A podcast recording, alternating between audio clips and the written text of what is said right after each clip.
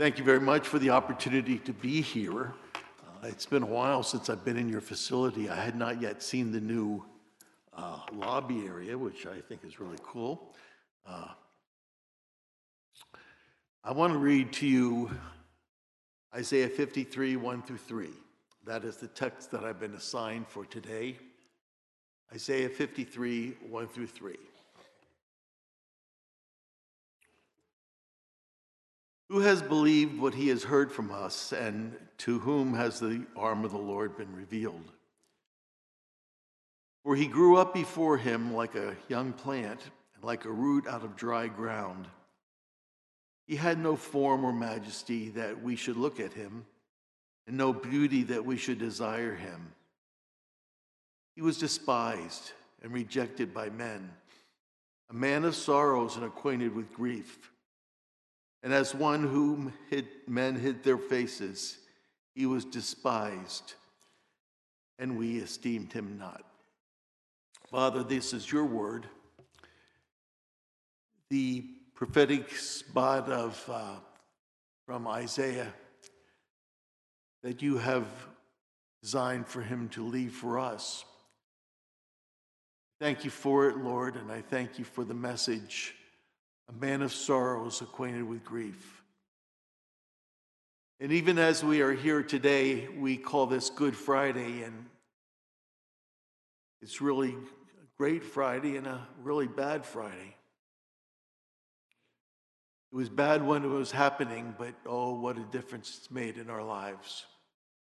And Lord Jesus, we want to thank you for taking our place on the cross and for taking care of our sin. In Christ's name we pray. Amen. The Isaiah 53 passage, uh, this chapter is really the clearest presentation of the gospel in the Old Testament. It is so clear and so convicting that it is not read at all in Orthodox synagogues today. It presents the Messiah as the suffering servant, as the one who bore our sin. It's a convicting passage. The Messiah that the Israelites were looking for was, in their minds, a military leader, one that would conquer the Roman Empire thus setting them free from bondage. What they got was the death conqueror, the one who would set them free from the bondage of sin. Now, this was a big deal in the lives of the Israelites. They were looking for the Messiah. They were living in the promised land, but not as a nation. After they were conquered by the Babylonians, they went into uh, captivity. And when they came back into the land, they were ruled by Rome, not by themselves. And so it was a big deal to look for the Messiah, the one that would conquer Rome, the ones that would set them free from the bondage. Israel became a nation again, May 14th, 1948. as a fulfillment of some of the prophecy that God had left for us in His Word. Due to the captivity, the Israelite people, there was no nation of Israel. There were Israelites. They were living in the land that was promised to them as far back as Abraham in the book of Genesis. But the people were under bondage. They're under bondage to the Roman Empire. And so they watched for the Messiah to come. A Messiah who would be a military leader, somewhat like King David of old. After all, the Messiah would be in the line of King David.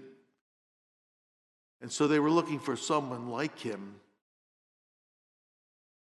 Isaiah 53 tells us of the Messiah but not like the one the people wanted. And so Isaiah says, Who, who would believe our report? This is kind of like him saying, You're not going to believe this, but. And so he gives a description of what the Messiah would be like.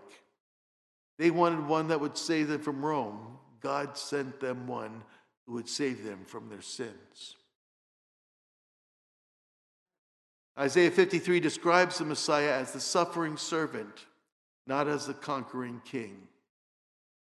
And if there are two words that Isaiah 53 has repeated, the words are despised and rejected.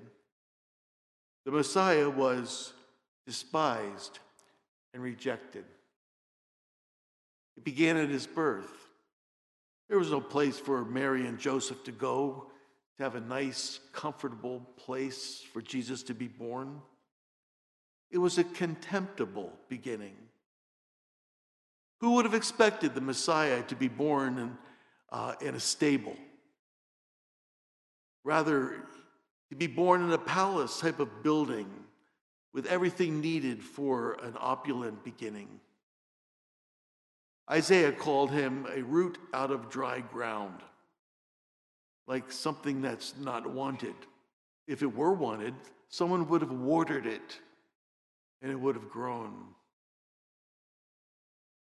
Now, we as God's people, we, we know about the Messiah's birth. We celebrate it every year. We probably know a whole bunch of stuff that doesn't even relate to his birth. But he was born in a stable. His first cradle was a feed trough. This is recorded for us in Luke chapter 2. Now, we have a tendency to romanticize this, but don't. You know, the cow, are lowing, the baby awakes. It's more like the donkeys are hee hawing, and uh, it was not a nice place. It was smelly. So don't romanticize it. Don't make it sound like it was anesthetic and clean and proper. It was dirty and smelly because there was no room for them in the inn. I wonder if the innkeeper had known that it was God's own son, if he would have found some room in that inn. At least he provided for them a stable. So the first visitors were shepherds. Shepherds were somewhat despised low end of the totem pole as far as people were concerned. They were told that Jesus was the Savior, who is Christ the Lord. He's the Messiah, the anointed one, the appointed one. Who would recognize this baby born in a stable? Well, we do have some records of people that recognize him. The first one was Simeon, who was uh, awaiting for the discovery or the, the appointment of the, the Messiah. And Jesus, or God had promised him that he would not see death until he saw the Messiah. And so when Mary and Joseph took Jesus to be dedicated at the temple, he was there and he recognized who Jesus was. He was the fulfillment of God's promise. Anna was there as well, and she spoke of him to all who were looking for the redemption of Jerusalem. But that was it. Two people out of the entire nation recognized the baby Jesus as the Messiah. You would have thought that the religious leaders would have recognized him or had some clue as to who he was. A couple years later, when the Magi came to find the baby Jesus, uh, the scribes and Pharisees had to dig deep to find out where in the world this child would be born. They found it, but they were not eagerly ser- searching for Jesus either. And it didn't stop there. Jesus lived in complete obscurity until the beginning of his earthly ministry some 30 years later. Later, as Jesus was gathering his disciples together, Philip, one of the disciples, found his friend Nathanael. And he said, We have found him whom Moses in the law and the prophets wrote, Jesus of Nazareth, the son of Joseph. And Nathanael said to him, Can any good thing come out of Nazareth? Philip said to him, Come and see. Nathanael was prejudiced. What, what good thing could come out of Nazareth?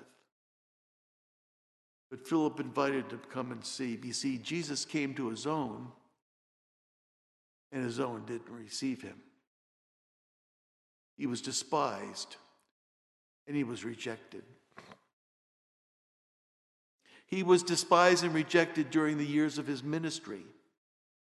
Mark chapter 6, we read these words Jesus went away from there and came to his hometown, and his disciples followed him. And on the Sabbath, he began to teach in the synagogue, and many who heard him were astonished, saying, Where did this man get these things? What is the wisdom given to him? How are such mighty works done by his hands? Is this not the carpenter, the son of Mary, and brothers of James and Joseph and Judas and Simon? And are not his sisters here with us? and they took offense at him. And Jesus said to them, A prophet is not without honor except in his hometown and among his relatives in his own household. And he could do no mighty works ever, except laid his hands on a few sick people and healed them. And he marveled because of their unbelief. You see, the people in his hometown took offense of him. Oh, they, they watched him grow. Perhaps they bought something from the carpenter's shop. They knew who he was, they knew who his mother was, they knew who his brothers were, and he even had sisters, and he was just kind of there. But they didn't think of him as anything special. And so they're wondering where in the world did this guy get this wisdom? What, did he, what came to him that he would know such strong spiritual truths? And so that disrespect and that rejection continued throughout his ministry. Mark 2 16. And the scribes of the Pharisees, when they saw that he was eating with sinners and tax collectors, said to his disciples, Why does he eat with tax collectors and, citizens, and sinners? In Mark 3, the Pharisees went out and immediately held counsel with the Herodians against him to see how they might destroy him. You see, he was despised and he was rejected. And then in John 5, this is why the Jews were seeking all the more to kill him, because not only was he breaking the Sabbath, but he was even calling God his own Father, making him equal with God. Then Matthew 12, and when the Pharisees heard it, they said, It is only by Beelzebul, the prince of demons, that this man casts out demons. He was despised and he was rejected. Not even his own brothers believed in him. You see, he came unto his own, but his own received him not. The largest example of being despised and rejected came on what we are celebrating today, Good Friday. The beatings, the trials, the betrayal, the denials, all those things went into him being despised and rejected. Beginning with the betrayal, Judas, ever thinking of money, made a deal with the scribes and Pharisees to point out Jesus in a public place, giving the Jewish leaders opportunity to arrest Jesus and take him away for a series of illegal trials. Lying witnesses, punching, slapping Jesus, spitting in Jesus' face. You see, he was despised and rejected. Meanwhile, Peter is denying even knowing him. Luke tells us that after the last denial, Jesus turned and looked at Peter. How my heart would have melted at that sight. The fact that I had just said, Oh, I will never betray you, I will never deny you. Everybody else might, but I will never do that. Not too much later, not only did I deny him three times, but Jesus looked at me.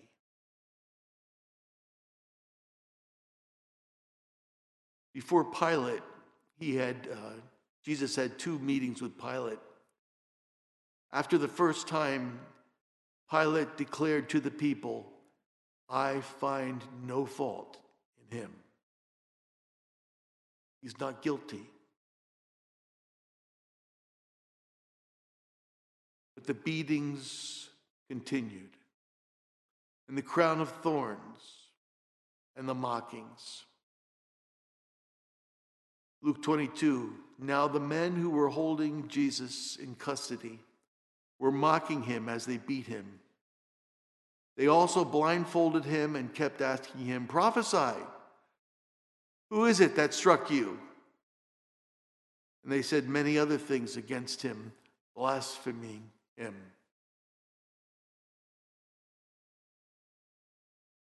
And on it went. We had a an attorney in our church in Lancaster who did a study of all the trials that Jesus went through. And he showed the illegalities of all of them. The fact that they just wanted him dead, they wanted him gone. And they would do anything they could to have Jesus out of their hair. You see, he was despised and rejected. In John 19, we read Pilate took Jesus and flogged him, or scourged is a better, better term. And the soldiers twisted together a crown of thorns and put it on his head and arrayed him in a purple robe. They came up to him, saying, Hail, King of the Jews! and struck him with his hands, with their hands. Pilate went out again and said to them, See, I am bringing him out to you that you may know that I find no guilt in him.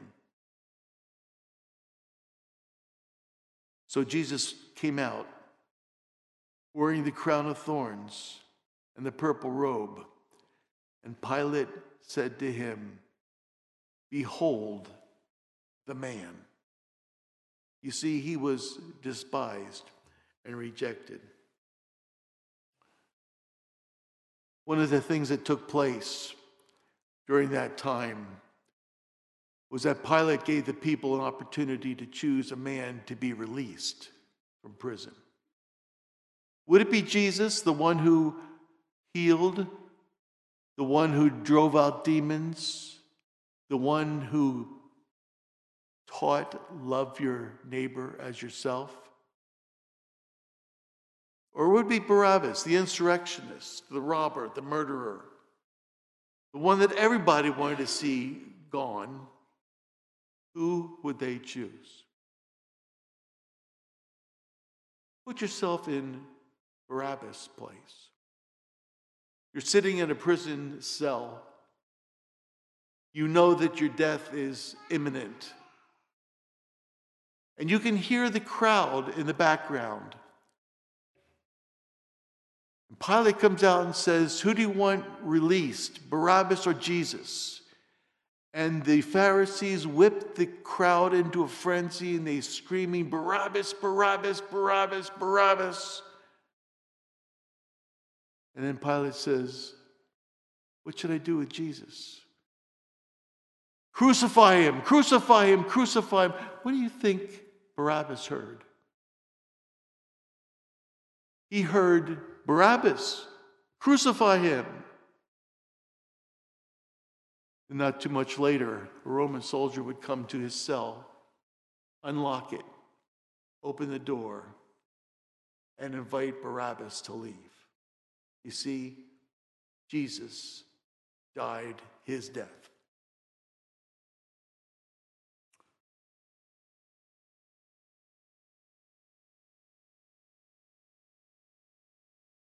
And he died ours too. He was despised and rejected, and yet out of his mouth came, Father, forgive them. Father, forgive them. Father, forgive us. Forgive us for the times that we forget about you, that we forget about your Son and his great gift, taking our sin upon his body on the cross and nailing it there and forgiving us with a forgiveness that is everlasting. Buried in the sea of forgetfulness. Thank you, Lord. In Christ's name we pray. Amen.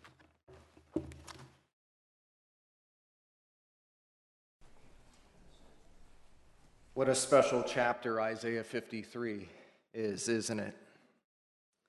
Written some 700 years before Christ's death on the cross, the prophet Isaiah is able to take his readers to the shadow of the cross. And he does so with very explicit detail. I can't help but think, as Isaiah was writing these words, what thoughts crossed his mind as he considered the depth and, and I'll bet strangeness of the things that he was writing that the Lord gave explicit detail to Isaiah as how the Messiah, Jesus, would suffer. But more than that, the Lord would give Isaiah the reason for Jesus' suffering. Concerning our, pa- our passage today, Pastor John MacArthur said this if we were to lose all of the New Testament and only have the eyewitness accounts of the death and resurrection of Jesus, there would be enough explanation and theology in this chapter to lead a sinner to full salvation. And so it is absolutely appropriate for us today to spend time here in Isaiah 53 this marvelous chapter on a somber day as we take time to reflect. To reflect on the sufferings of our Savior on the cross for our sins. I want us to notice something about Isaiah 53, especially in the verses that I will be looking at in verses 4 through 6. Let me read those for you. Isaiah writes Surely our griefs he himself bore, and our sorrows he carried. Yet we ourselves esteemed him stricken, smitten of God, and afflicted. But he was pierced through for our transgressions, he was crushed for our iniquities. The chastening for our well being fell upon him, and by his scourging we are healed. All of us, like sheep, have gone astray. Each of us have turned to his own way. But the Lord has caused the iniquity of us all to fall on him. You look at this passage, you see the contrast. The innocent contrasted with the guilty. We see the verbs of bore, carried, stricken, smitten, afflicted, pierced, and crushed. But then you see the pronouns are, we, and us. Notice that? Isaiah is saying that a future generation will look back at these past events and realize that Jesus' suffering and death was for us. The focus on these verses, especially, is the gracious provision of a righteous substitute. And Isaiah is foreshadowing to that time when believing Israel will acknowledge the sufferings of Jesus on the cross for their sins.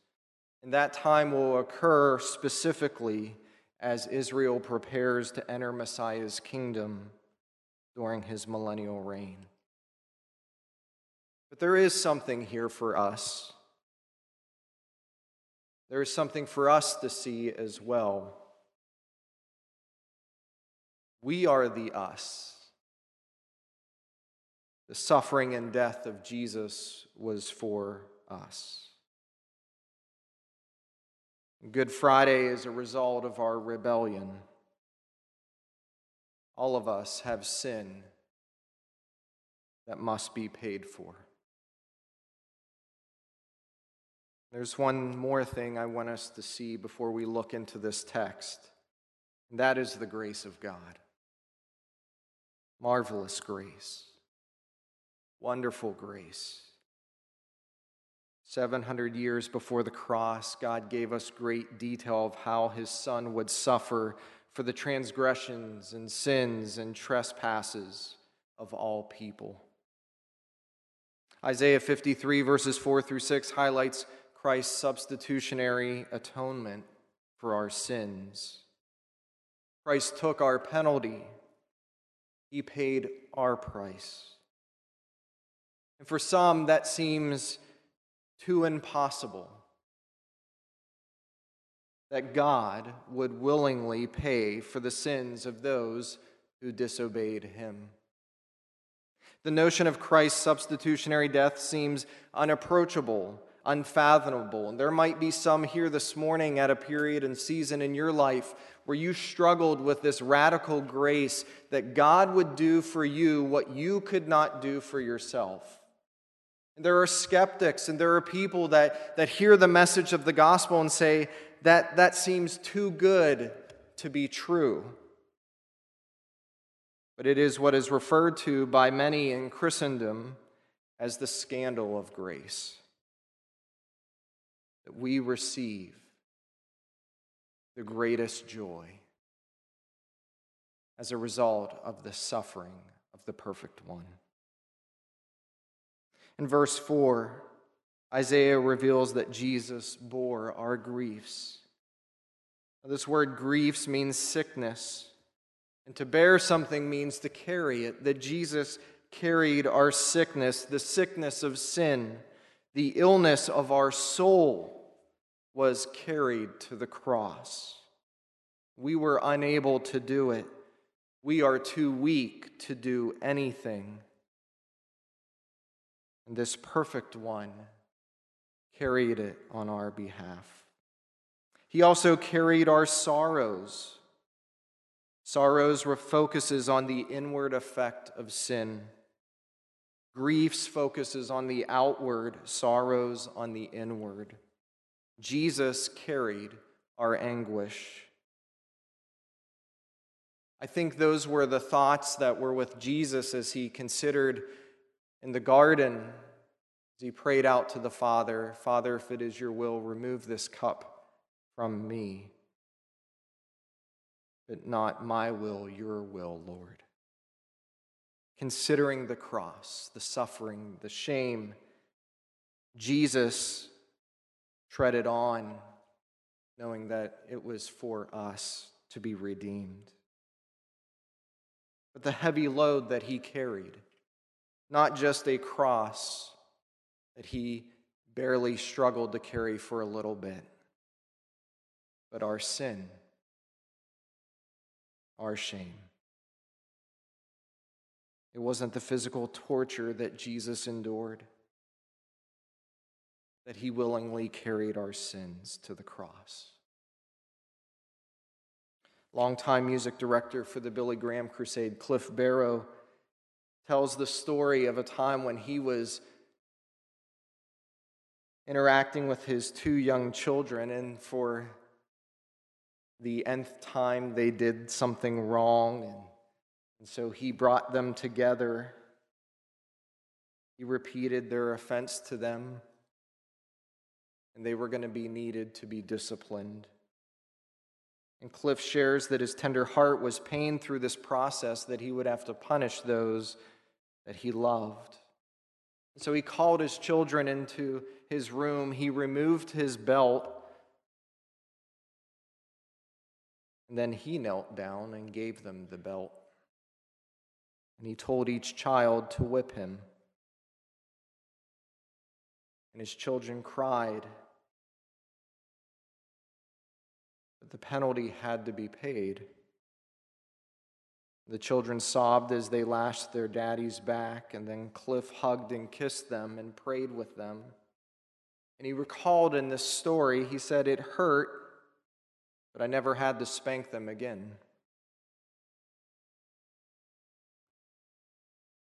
Surely our griefs he himself bore, and our sorrows he carried. Yet we ourselves esteemed him stricken, smitten of God, and afflicted.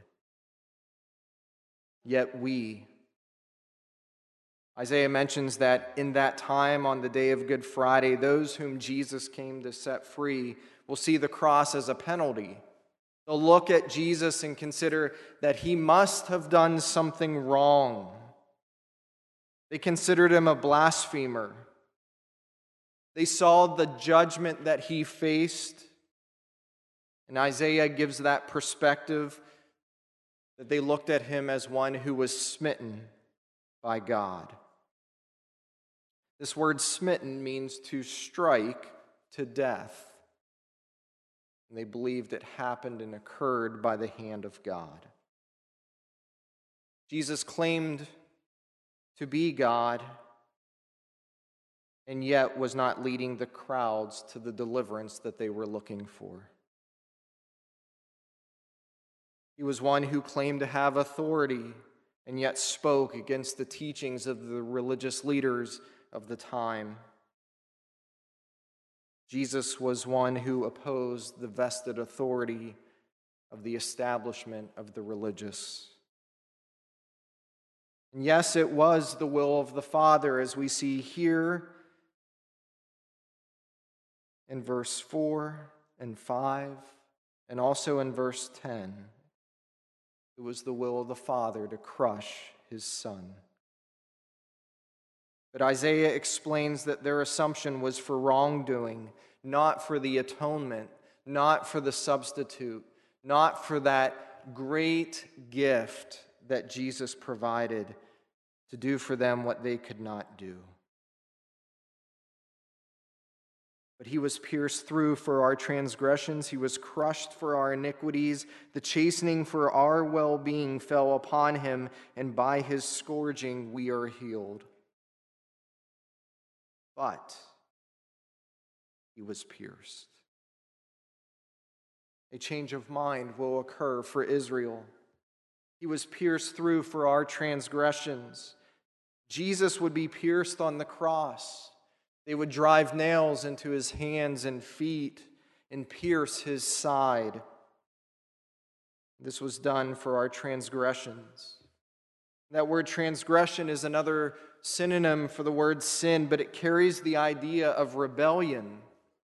And I don't know if we actually consider that in our own lives in those moments, but every time we fall short of the glory of God and everything that we say and think and do, we are rebelling against a holy God. And yet Jesus went to the cross. Jesus was pierced for our transgressions, he was crushed for our iniquities. Jesus' life was literally crushed out of him. He was battered and bruised. On the way to the cross, Jesus was punched and slapped in the face. According to Matthew 27, verse 30, the Romans took sticks and hit him on the head. This was for our iniquities, another synonym for the word sin. But it focuses on the idea of a premeditated wrongdoing. We don't sin by accident. We sin by an act, active volition of the will. The chastening for our well being fell upon Jesus. Jesus suffered the punishment for our sin. He died in our place so that while our outer man will pass away, our spirit will never be separated from God through faith in his Son. The chastening for us fell upon him. And then Isaiah says something that I don't know if I quite understand. I'm sure Isaiah struggled to understand. And certainly we, as the readers, can hardly fathom the depth that by his scourging we are healed. Isaiah correctly prophesied the Lord would be scourged at the hands of the Romans, and the scourging process, in and of itself, would be deadly. As a leather whip with pieces of glass and bone tied to it was used to rip open the flesh on the back of our Savior. In a brutal destruction of the body, Isaiah says that it is by that that we are healed. Then Isaiah finishes up in verse 6 All of us, like sheep, have gone astray. Each of us has turned to his own way, but the Lord has caused the iniquity of us all to fall on him. And again, we see this contrast between the specific, determined plan of God, the the focused intent of the suffering servant to receive what was not his, contrasted with the aloofness of us as sheep who wander and scatter, as sheep who are determined to go their own way. Each of us has turned to his own way. I don't think there's any more fitting description of the willful rebellion that we are all guilty of than here.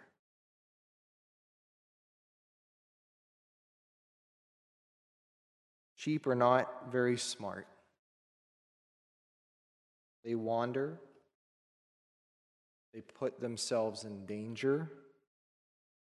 And left to our own, we are vulnerable and cannot survive. The message of Good Friday is that God provided a way for us to come home. The Lord has caused the iniquity of us all to fall on him. This is the gospel.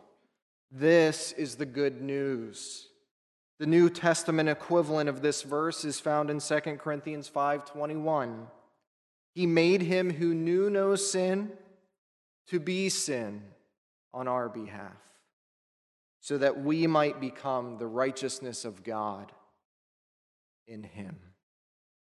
Our willful rebellion, our sin fell on Jesus. Our sin brought Jesus to the cross our sin killed the perfect Son of God.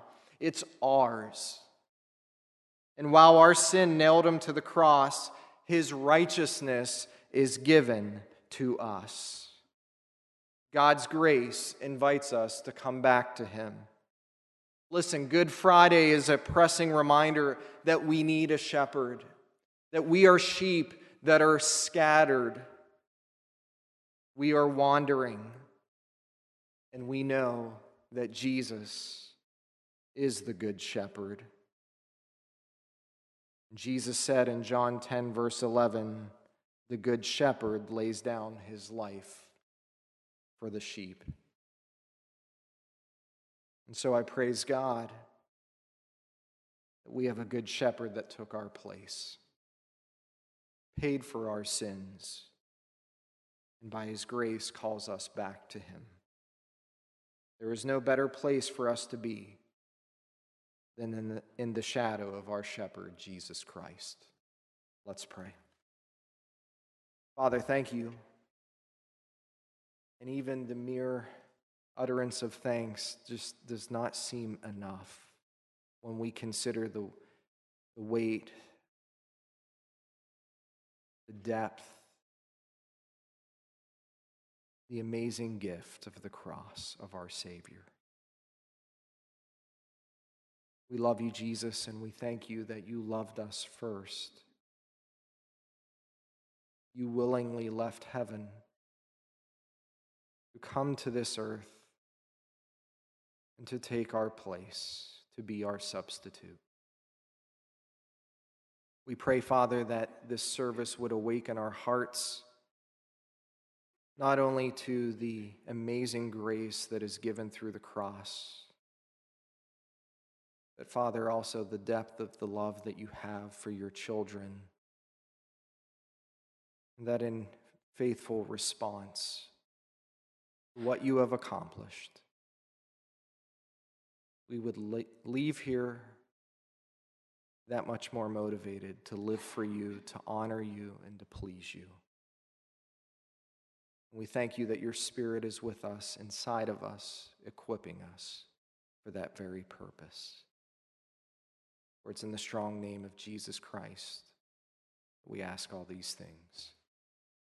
Amen.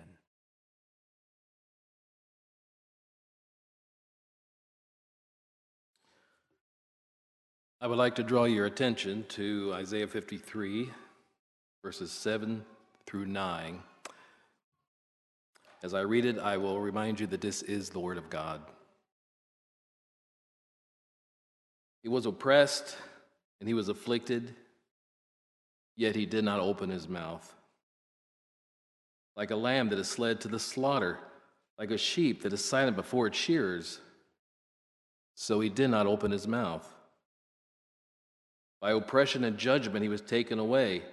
And as for his generation, who considered that he was cut off of the land of the living, for the transgression of my people, to whom the stroke was due. His grave was assigned with wicked men, yet he was with a rich man in his death, because he had done no violence, nor was there any deceit in his mouth. In the eighth chapter of Acts, Luke introduces us to a important treasury official from Ethiopia. He was reading this very text as he returned home from a religious festival in Jerusalem. Providentially meeting Philip on the way, he asked the evangelist to explain to him who the prophet was talking about. Philip had no hesitation in applying Isaiah's words to the good news about Jesus. Philip's link of Isaiah 53 to the person of Jesus is very significant. This is only a few years after the crucifixion of Christ, yet it was already commonly accepted among the early Christians that Isaiah 53 was about Jesus.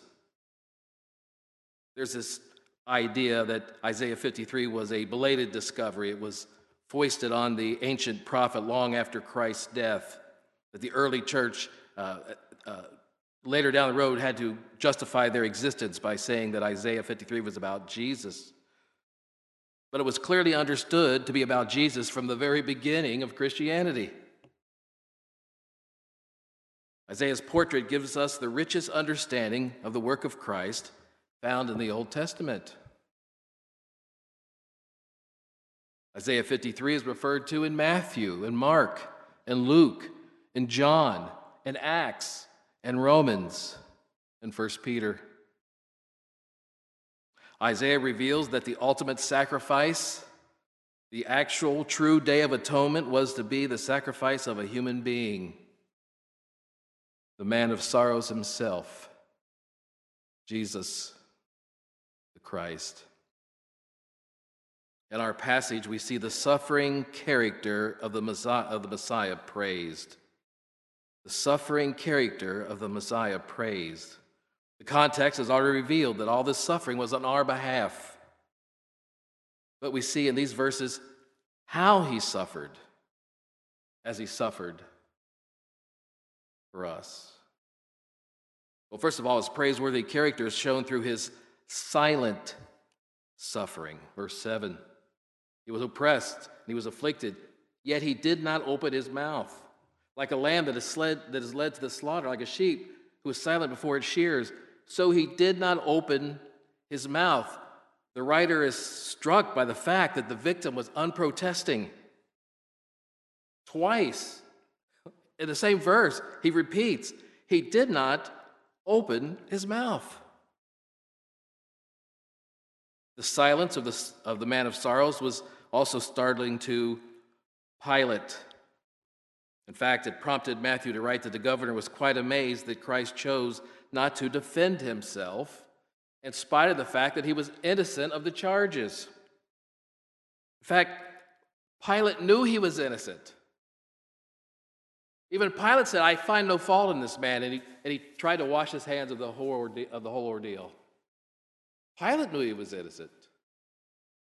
Isaiah knew he was innocent, yet he opened not his mouth. We see his praiseworthy character, the fact that he suffered in silence. Now, this is something new. Victims would always either confess their guilt to hope to get their sentence uh, changed, or they would challenge God and claim they were innocent. Yet this, uh, this man of sorrows is not protesting. He is voluntarily allowing this tragedy play out. It was a conscious choice. I mentioned that uh, Philip, already in the book of Acts, knew that Isaiah 53 was about Jesus. But so did the Apostle Peter. Here are his words For you have been called for this purpose, since Christ also suffered for you, leaving you an example for you to follow in his steps, quoting, Who committed no sin, nor was there any deceit found in his mouth. And yet, being reviled, he did not revile in return. While suffering, he uttered no threats, but kept entrusting himself to the one who judges righteously. And he himself bore our sins in his body on the cross, so that we might die to sin and live to righteousness. For by his wounds, you were healed. Peter knew Isaiah 53 was about Jesus. This voluntary nature of his death distinguishes it from all the animal sacrifices that had come before. When an animal was sacrificed, a lamb or a goat or a bull or a heifer, they had no, they had no choice in the matter. They had no understanding. Like a lamb led to the slaughter, the lamb had no idea what fate awaited him. He didn't know what was going to happen. He, he, he, did not, he didn't understand, and he had no choice. He, he couldn't unvolunteer. Yet this victim, this man of sorrows, this suffering servant, had both a choice and full knowledge of what was happening. And rather exercise his choice or to realize the gravity of the situation and try to escape it, he willingly volunteered and opened not his mouth. Ultimately, only a person can substitute for people. That's why there were so many sacrifices to this point. So many animals were slain. So much blood was shed. The animal can't really pay the price.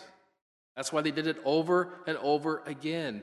But here is a person, Isaiah's servant, the man of sorrows who is being led to a slaughter and sacrificed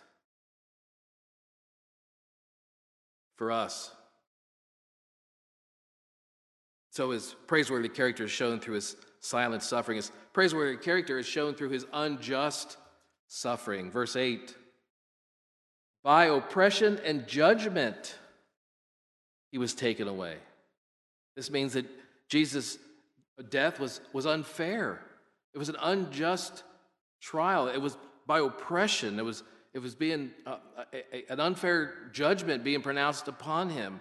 It was a, we know from the Gospels, it was a totally illegal trial with trumped up charges. In fact, the only charge they really could bring to Pilate was treason.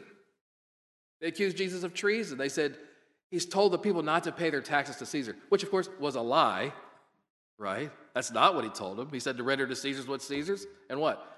To God's what's God's. But the only thing they could even think that would get him worthy of this penalty was to bring him to Pilate and say he, he, he's guilty of treason. He deserves that you Romans can't tolerate treason. It was unjust. He, of all people through all time, nobody was treated more unjustly than the man of sorrows. He was taken away, it says. He was cut off. As for his generation, in other words, uh, he died early. He was taken away too soon. He was killed in his prime, before uh, his time. His mother never expected to lose her son. The disciples did not expect Jesus to be gone so soon. After three and a half years, he, he says to them, I'm, I, It's better for you if I go away. Before his prime, before his time. But we know that this was the plan from the beginning. It wasn't a cosmic accident, it wasn't unfortunate circumstances. It was before the foundation of the world. He goes on to say that he was cut off of the land of the living for the transgression of my people, to whom the stroke was due. Stroke being the past tense of strike. It means who deserved this beating? Who deserved this wounding? We did. He did not. He did not. Uh, Mark tells us, and some began to spit at him and to blindfold him and to beat him with their fists and say to him, Prophesy. And the officers received him with slaps in the face. Those slaps were my slaps, they were due me. Those wounds should have been my wounds. He took it for his people, not for crimes that he did, for crimes that I did, for crimes that you did. It's one thing to suffer for your own sins. It's another thing to suffer unjustly for someone else's sins. Yet he opened not his mouth. He took his beating. They spit and slapped and struck him and whipped him. This praiseworthy character is shown through his finished suffering. Verse 9. His grave was assigned with wicked men, yet he was with a rich man in his death. He took his suffering to the end, to death, to the grave. He took all that was being poured out on, on him to the very end. We remember the garden. He said, I could, I could call 10,000 angels. I don't, I, I don't have to take this. He didn't have to stay on that cross, he didn't have to take that beating. He could have called a legion of angels to come rescue him. Yet he took it to the grave, he took it to the death. Last Sunday, I spoke on Isaiah 53 and said, without Jesus as your hermeneutic, how else can you explain this chapter? How else can you understand this, this chapter?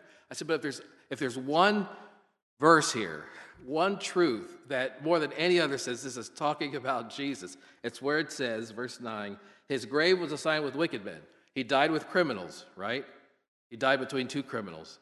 Normally, a criminal's body is thrown in a pauper's grave. Nobody cares about it. In fact, you'd be ashamed to try to care for, the, for the, somebody who lost their life uh, through crucifixion, that they were the enemy of the state.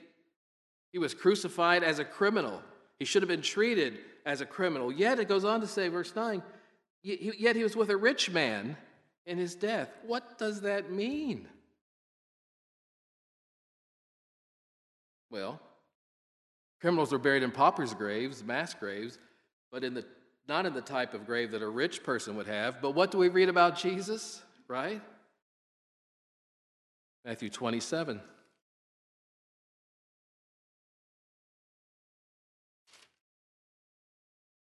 When it was evening, there came a rich man from Arimathea named Joseph.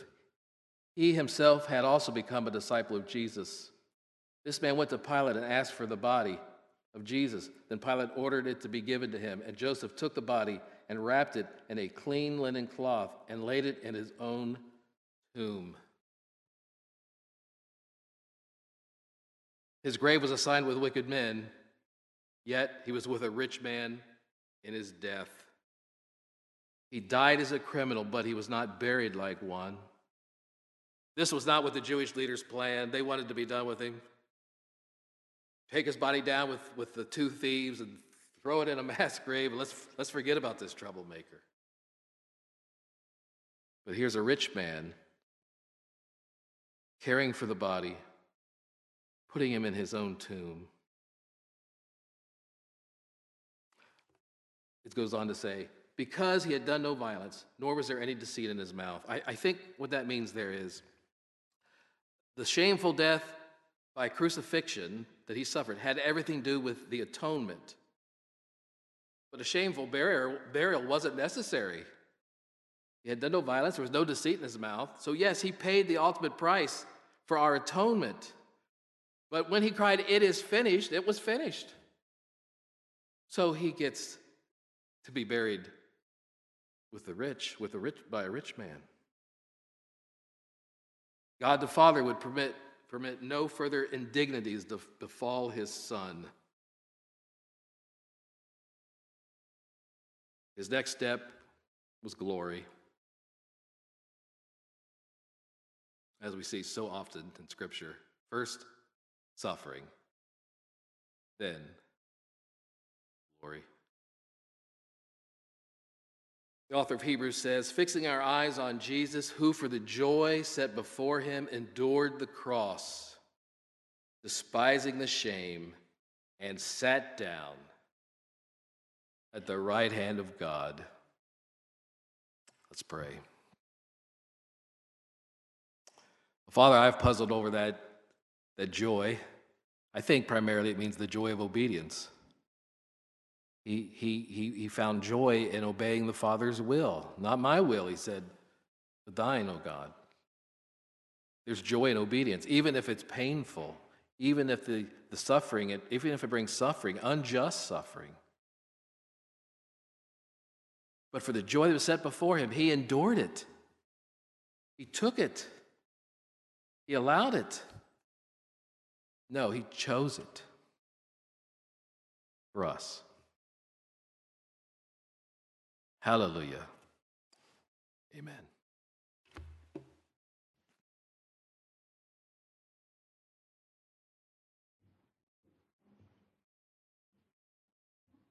And so I'd invite you to go back to our chapter here in Isaiah chapter 53. Uh, it, it's really sad to say that I, I don't seem to have many hobbies these days. It used to be that my hobby was playing sports, but since those days seemingly have passed me by, uh, the closest thing I have now to a hobby is I enjoy watching sports. And as a sports fan, I can easily say that this is my favorite time of the year. I love it when the Major League Baseball season kicks off. I absolutely love watching the Masters Golf Tournament uh, which is going on at this very moment in Augusta, Georgia. It's probably my favorite sporting event of the year. But a close second would be March Madness, which just finished up with the University of Connecticut winning their fifth men's national basketball championship. And speaking of March Madness and the NCAA tournament, I saw the other day that there were approximately 70 million brackets that were filled out this year. And once again, there were no perfect brackets submitted. In fact, in the long and storied history of the NCAA tournament, there has never been a perfect bracket, ever. Which means that no one has ever accurately predicted the winners of every game in the tournament. And the reason why, according to published reports, is the odds are absolutely staggering. With 67 games in a normal NCAA tournament bracket, the number of possible outcomes for a bracket is 9.2 quintillion. And in case you're wondering, one quintillion is one billion billions. Those are crazy, almost unimaginable odds. But those odds pale in comparison to what we find in the predictions found in the book of Isaiah. As we concentrate our attention this afternoon on this amazing book, we find that it's, it's chocked full of very detailed predictions, intricate prophecies about the life and death of Jesus. The odds makers wouldn't even be able to produce a number to quantify how impossible it would be for all the dozens and dozens of prophecies in this book to be perfectly fulfilled to the most minutest detail, but that's what we have here in the book of Isaiah. Now, before we look at verses 10 and 11 of Isaiah 53, which we know is a prophecy about Jesus' death, let me first take you to Isaiah chapter 7, and let's look at a detailed prophecy about Jesus' life, specifically his birth. Isaiah chapter 7 and verse 14 says, Therefore the Lord himself will give you a sign. Behold, the virgin will conceive and give birth to a son, and she will name him Emmanuel. Now, notice the intricate detail of this, this prediction, this, this prophecy. First, a woman who is a virgin, which means that she's never been with a man, will conceive and have a child. And this child will be a young boy. And this virgin will name her child Emmanuel. Notice the intricate detail of this prediction, this, this prophecy. To an unbelieving world, that would be quite the stretch. Most would say impossible. But some 700 years after this prophecy was made, it was perfectly fulfilled in Jesus. Matthew chapter 1, verses 21 through 23 says, She will bear a son, and you will call his name Jesus, for he will save his people from their sins. Now, all this took place to fulfill what was spoken by the Lord through the prophet Behold, the virgin shall be with child and shall bear a son, and they shall call his name Emmanuel, which translated means God with us.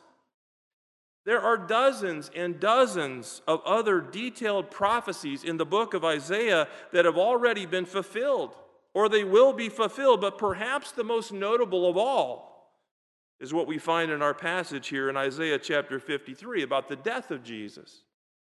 You see, the significance of the birth of Jesus is seen in his death, his, his sacrificial death on the cross of Calvary. Jesus came to this earth to reveal God to man and to die in the place of sinners. And in this glorious chapter, we've already considered verses 1 through 3 that the Messiah would be rejected and in verses 4 through 6, that God's servant would die for our sins. And then in verses 7 through 9, that God's servant would be silent before his accusers and he'd be buried in a rich man's tomb. Here, as we come to verses 10 and 11, we find that every single detail of the account of Jesus' death had purpose because it was all a part of God's sovereign plan, the will of God.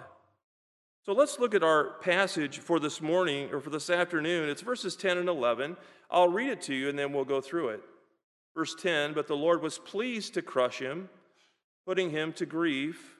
If he would render himself as a guilt offering, he will see his offspring, he will prolong his days, and the good pleasure of the Lord will prosper in his hand. As a result of the anguish of his soul, he will see it and be satisfied. By his knowledge, the righteous one, my servant, will justify the many as he will bear their iniquities. And so here we find God's plan of redemption spelled out in detail. In other words, verses 10 and 11 reveal the direct thoughts of the Father as it relates, it relates to the death of his Son.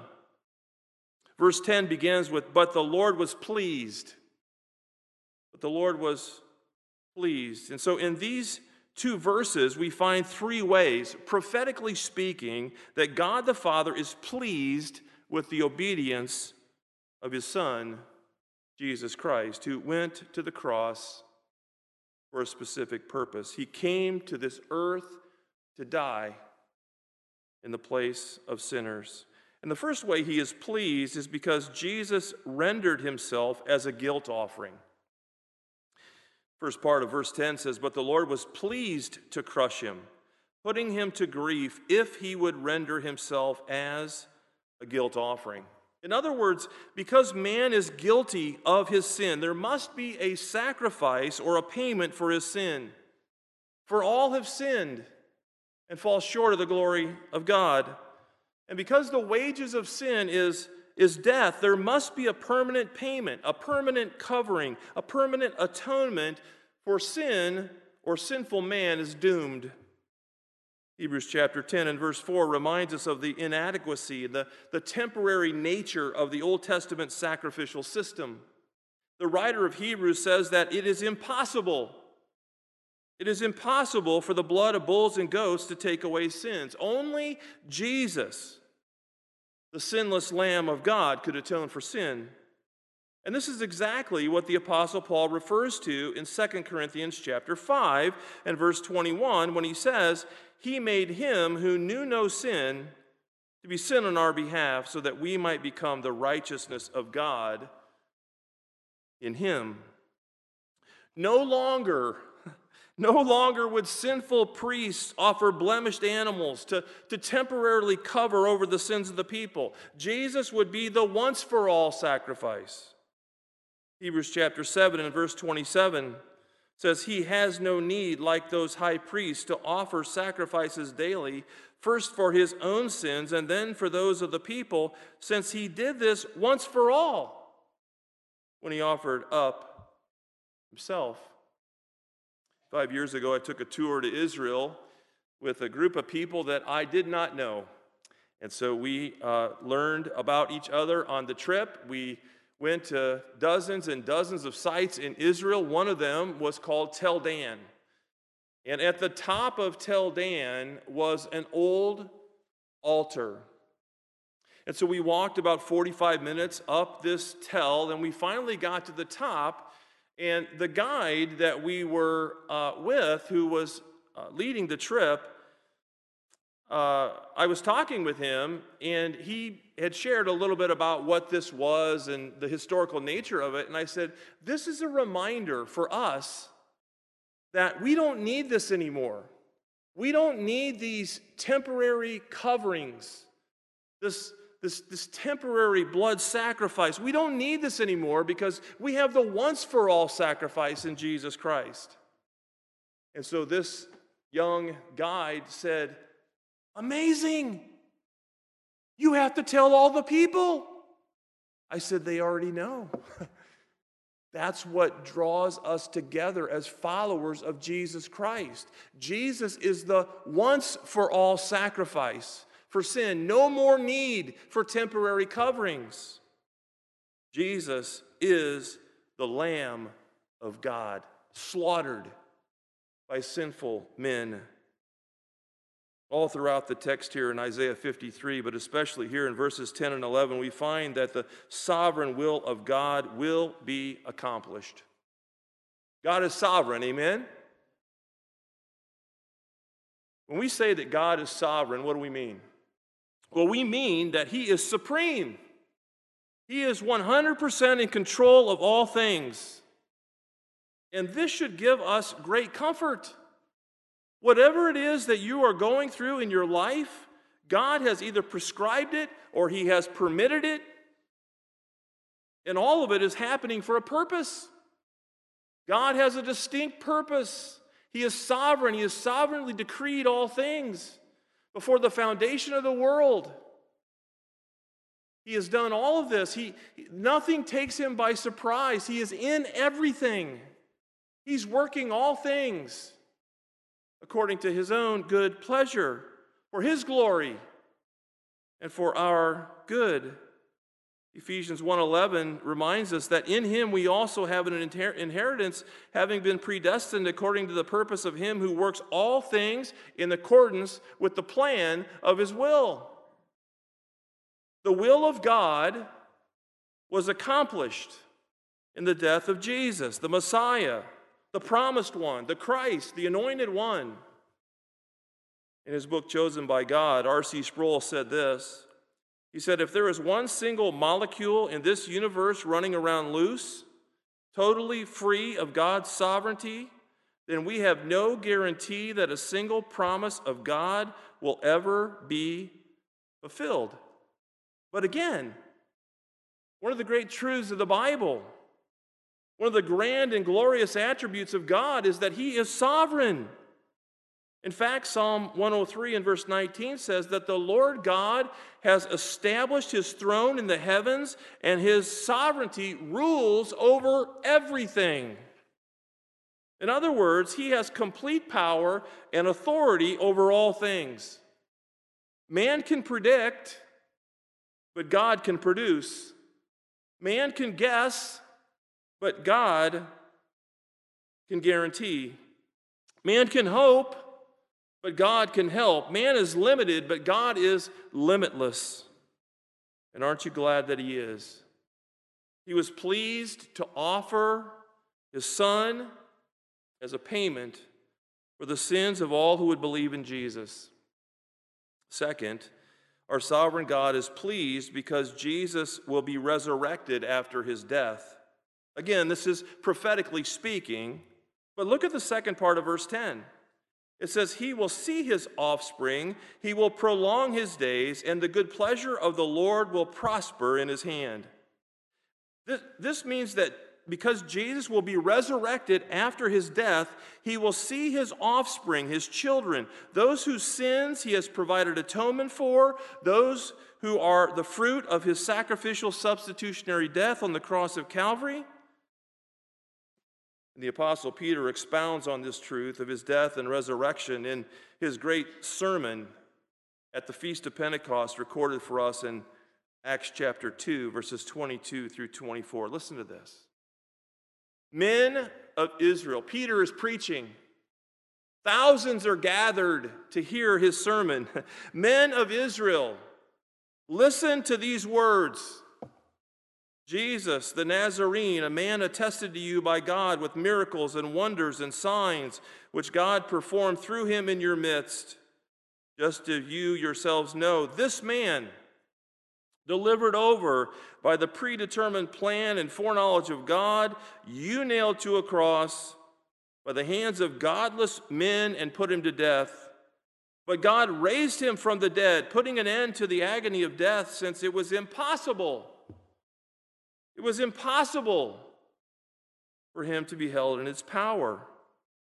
The sinful men who put Jesus to death were certainly culpable for their sin but they were mere pawns in the hand of our sovereign God who was carrying out his plan of redemption for sinners.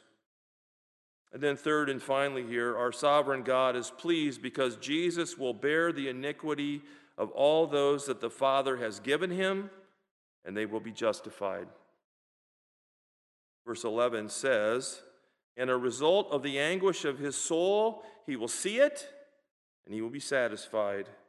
By his knowledge, the righteous one, my servant, will justify the many as he will bear their iniquities. And so this prophecy points to Jesus the Son propitiating or, or satisfying the Father's wrath against sin. 1 John chapter 2 and verse 2 says, And he himself is the propitiation for our sins, and not for ours only, but for also the sins of the whole world. Propitiation, satisfaction. Jesus' death satisfied God's righteous anger against sin. Because God is holy and perfect and righteous, He cannot look upon sin. He cannot wink at sin. He must punish sin. But Jesus, the Son, whom God sent from the glories of heaven to come to the earth, he died in the place of sinners. He propitiated the Father's wrath against sin. He satisfied the requirements so that God would not punish sinners like us. Amazing. Amazing. We sin every day. We still sin, even though God, through Christ, has forgiven us of our sin. To be justified means to be declared righteous. And so justification is the monergistic act of God whereby man is declared righteous by faith in Jesus Christ. Faith alone, as the Protestant reformers decried. Not by works or human performance, but by grace alone, through faith alone, in Jesus Christ alone, to the glory of God alone. Romans 3:28 says for we maintain that a man is justified by faith apart from works of the law.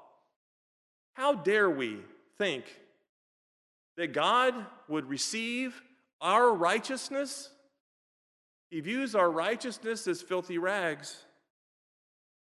Justification is by faith apart from the works of the law. Romans 5 1 says, Therefore, having been justified by faith, we have peace with God through our Lord Jesus Christ. Enemies who now have peace with God because of what Jesus Christ has done for us on the cross of Calvary, and by believing in Him and what He has done for us, we now have peace with him. All of this, all of this was part of the eternal plan of God to save sinners. Ephesians 1, beginning with verse 4. Just as he chose us in him before the foundation of the world, that we would be holy and blameless before him in love, he predestined us to adoption as sons and daughters through Jesus Christ to himself, according to the good pleasure of his will to the praise of the glory of his grace, which he favored us in the beloved. In him we have redemption through his blood, the forgiveness of our sins, according to the riches of his grace, which he lavished upon us.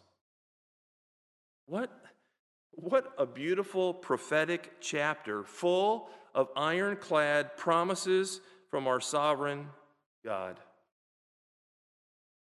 The song, Glorious Day, summarizes it well. One day, when heaven was filled with his praises, one day when sin was as black as it could be, Jesus came forth to be born of a virgin, dwelt among men, my example is he. Word became flesh, and the light shined among us, his glory revealed. Living, he loved me. Dying, he saved me. Buried, he carried my sins far away. Rising, he justified freely forever. One day he's coming, O glorious day. One day they led him up Calvary's mountain. One day they nailed him to die on a tree. Suffering anguish, despised and rejected, bearing our sins, my Redeemer is he. Hands that healed nations, stretched out on a tree and took the nails for me. Living, he loved me. Dying, he saved me. Buried, he carried my sins far away. Rising, he justified freely forever. One day, he's coming. O glorious day. One day, the grave could conceal him no longer. One day, the stone rolled away from the door. Then he arose. Over death he had conquered. Now is ascended my Lord evermore. Death could not hold him. The grave could not keep him from rising again. Living, he loved me. Dying, he saved me. Buried, he carried my sins far away. Rising, he justified freely forever. One day he's coming. O glorious day. One day, One day the trumpet will sound for his coming. One day the skies with his glories will shine. Wonderful day, my beloved one bringing, my Savior Jesus is mine. Living, he loved me. Dying, he saved me. Buried, he carried my sins far away. Rising, he justified freely forever. And one day, one day, he's coming. And what a glorious day that will be. You read the news? Don't do it. Terrible. I'm ready. I'm ready for that glorious day. Are you? Have you trusted in Christ as your Savior? Have you repented of your sin and trusted in Christ and Him alone for your salvation? The Bible says today is the day of salvation. If you need Christ, turn to Him today. Let's pray. Our Father, we are blown away at your word, at the accuracy of it, at the inspiration of it, at the authority of it, at the sufficiency of it. And we are the recipients of your amazing grace. Undeserving sinners like us, you provided a blood atonement through your Son, the Lord Jesus Christ. And that was the only way that we could be redeemed. And yet you loved us enough to send your Son from the glories of heaven to come and to die in our place, to be the, the, the sacrifice that you would accept, to be our substitute. For it's on the cross that we deserved to die.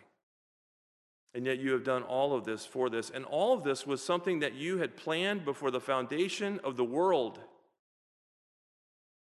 How do we even thank you?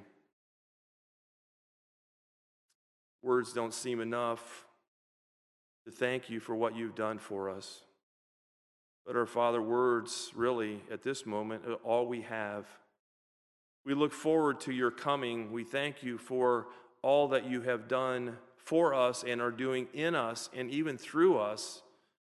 But we thank you most of all for the suffering servant, the one that you sent reveal God to man and to die in the place of sinners, Jesus Christ the righteous. And so we thank you in his name this morning. Amen.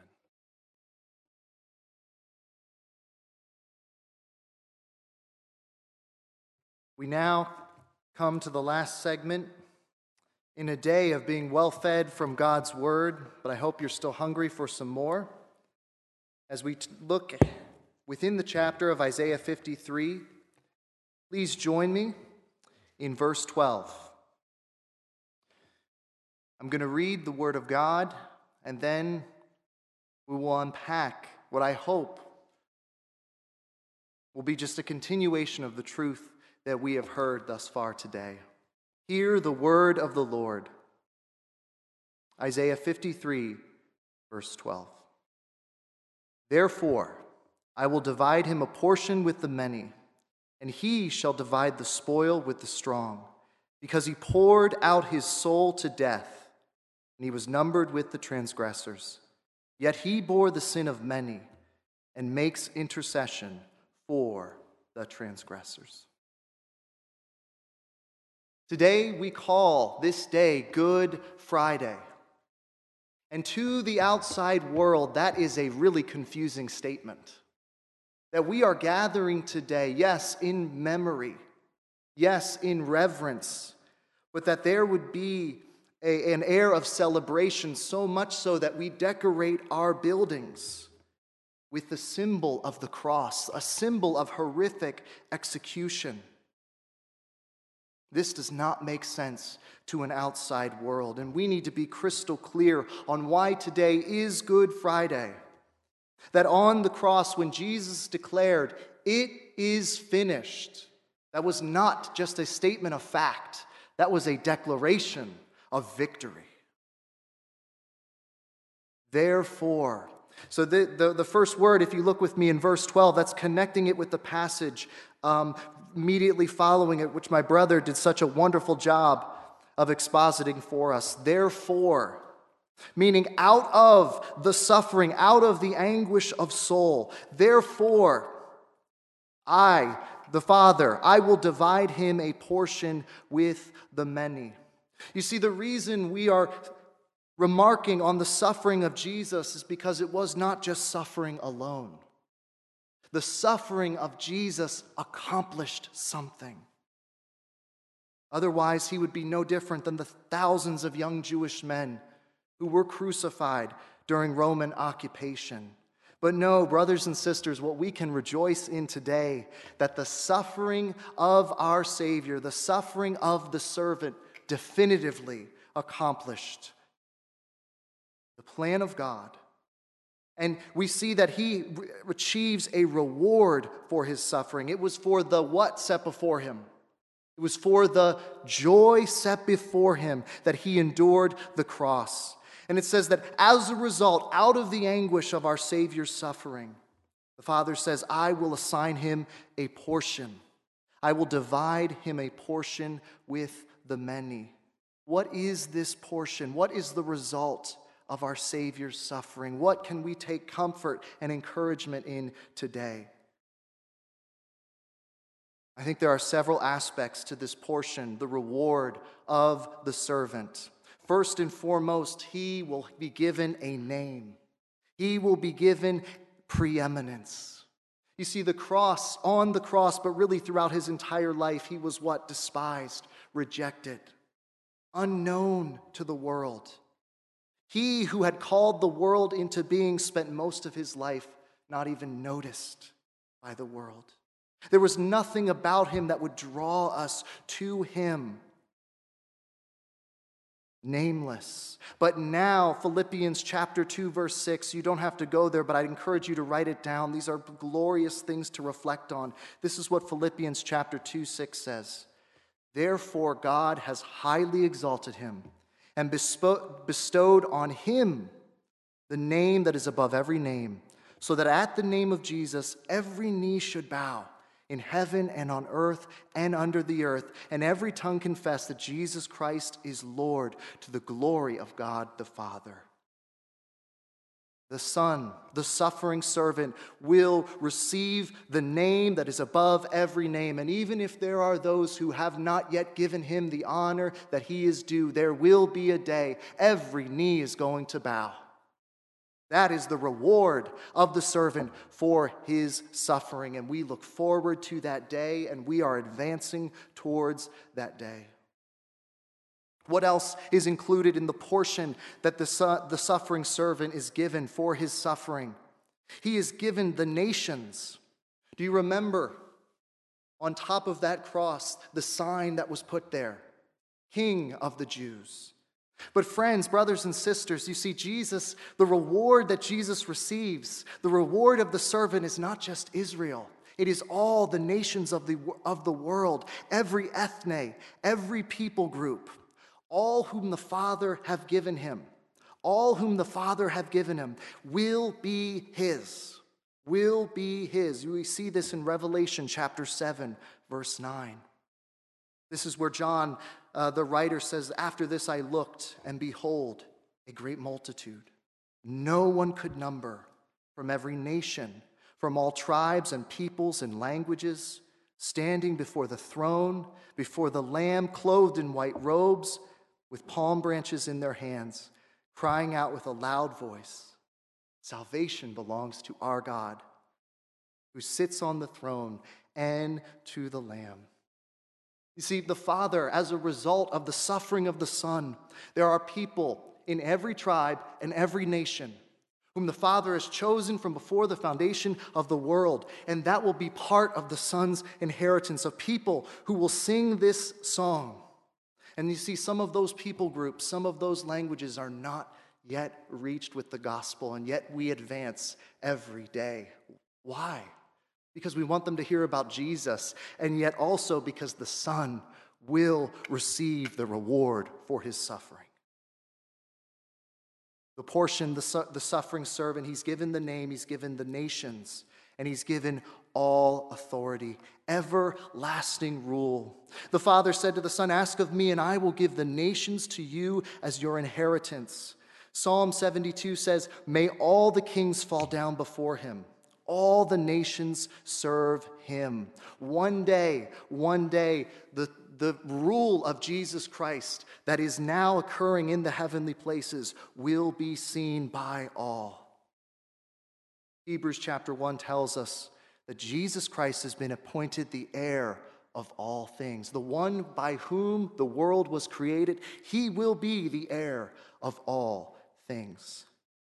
Out of the anguish of soul, out of intense suffering that we can only imagine, the Father is pleased to reward him with this portion. I will divide him a portion with the many. And yet, that's not the end of what we are to reflect on here today. Because in the next uh, part of verse 12, please look with me what it says. The second part of verse 12 says, He shall what? He shall divide the spoil with the strong. You see, the reward is not just given to the suffering servant, but it's given to others. Who are these who are strong? You see, really, the reward should be given to no one else because no one else accomplished what only the Son could. It is the Son's victory, it is the suffering servant's victory, and yet we have this portion that he shall divide with the strong. Uh, you probably know the expression, to the victor go the spoils, right? And that's the idea of a conquering champion, a conquering warrior. And when he wins, we understand this, he gets everything that, that was uh, conquered. And yet we have here the sharing of that victory. Friends, who are the strong? They are those who were once clothed in the filthy rags of their sin, clothed in the feeble attempts to justify ourselves before a holy God. It is to those who were given spotless garments through faith in Jesus Christ, which we have already talked about and gloried in today. It is those sinners who have put their faith and trust in Jesus Christ, and I hope you are counted among that number, who will represent the armies of heaven one day, arrayed in fine linen, white and pure. It is of those sinners who have turned and found their hope in Jesus Christ, put their hope in the suffering servant, who Revelation chapter 19 says will be made a kingdom of priests unto our God, to rule and reign with him.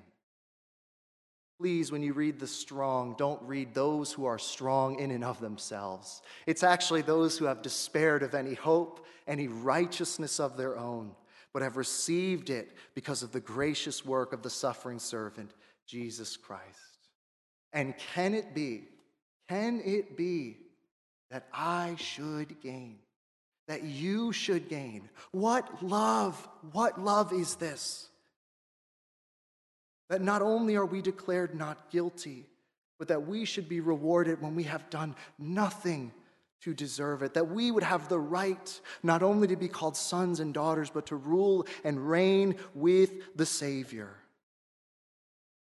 He has given us the right, Romans chapter 8, 15 through 18 says, to be his children. And if we are children, heirs, heirs of God and fellow heirs with Christ, provided we follow him, provided we suffer with him, in order that we may also be glorified with him. No merit. I hope you hear that loud and clear. No merit of our own no merit of our own, nothing that we could do. All is credited to us as righteousness because of the perfect, sinless suffering of our Savior. We have a down payment in the Holy Spirit. One day our inheritance is coming. I'm preaching through the book of First Peter right now in our church, and so, of course, something from First Peter was going to show up in this message. And it's, it's something that we today can look now forward to. 1 Peter chapter 1, verse 3.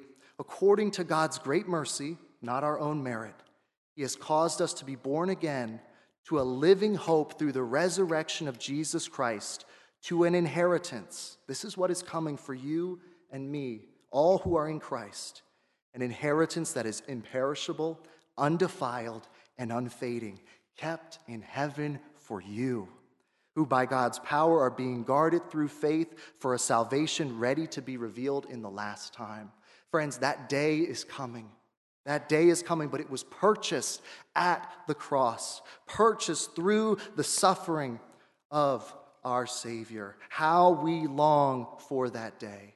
How we long for that day. But please let us never forget the price of this portion, the price of this victory. If you'll look uh, through the third part, you'll see that though our Lord did conquer like a warrior, He did not succeed like earthly warriors do by defeating and killing his enemies, but by dying for the very ones who were his sworn enemies.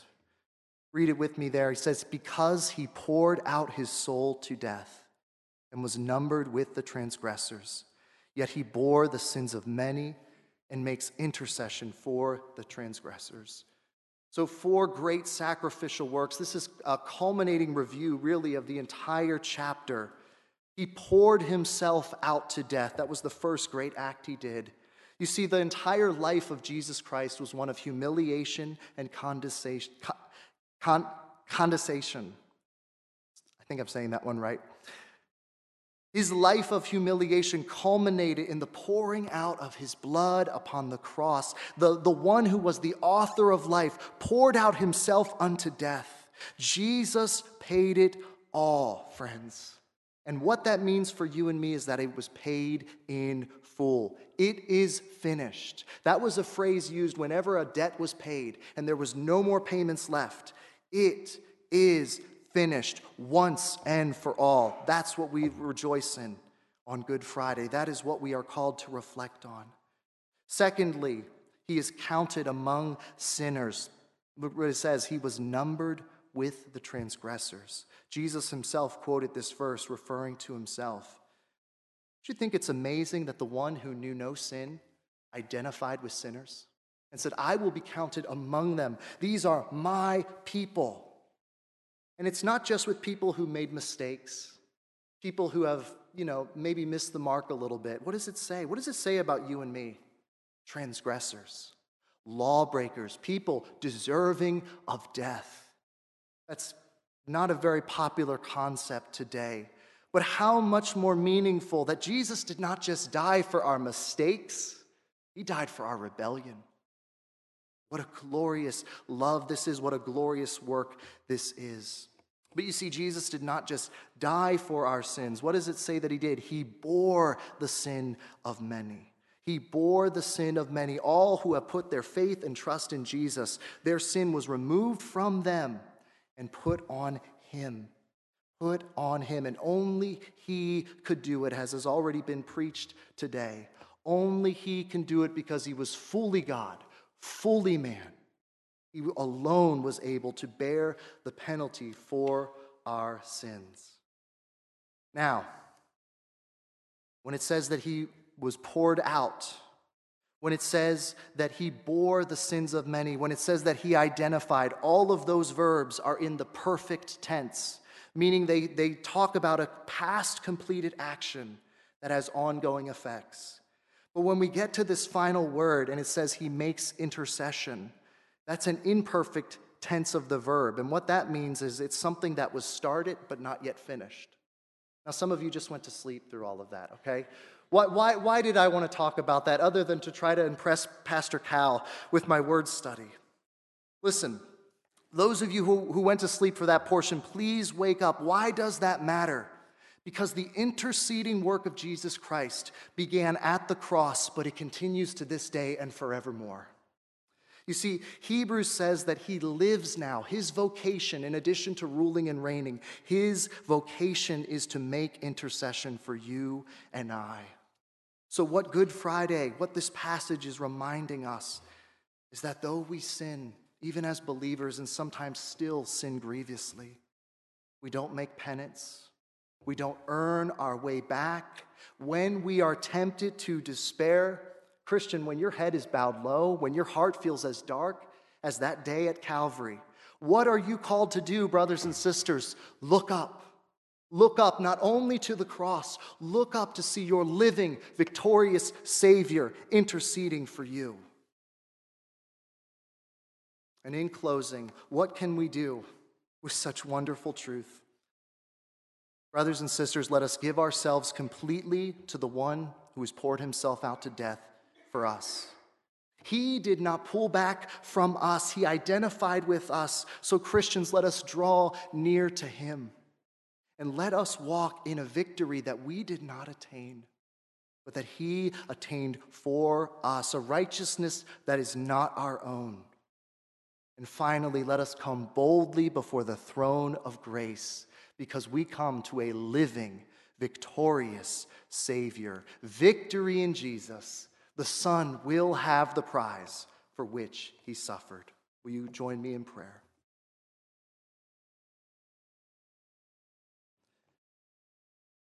Heavenly Father, we rejoice that in a day of darkness, a day with so much pain, a day of so much suffering, that the ultimate word was not the word of the Romans, not the word of the instigators, not the word of the evil one. The ultimate word was your word, and you declared victory. And Lord, the effects of that victory we still have yet to look forward, and yet we get to enjoy them now. Lord, I pray that as we reflect on the glorious work of Jesus on the cross, we would live with confidence, that we would live with boldness, knowing that we receive, but then that we are called to walk in what you have already purchased for us, all to the praise and honor and glory of the sovereign God who has been working all things according to the counsel of his own will. Lord, we pray that you would minister these things to our heart in the name of the suffering servant, Jesus the Son. Amen.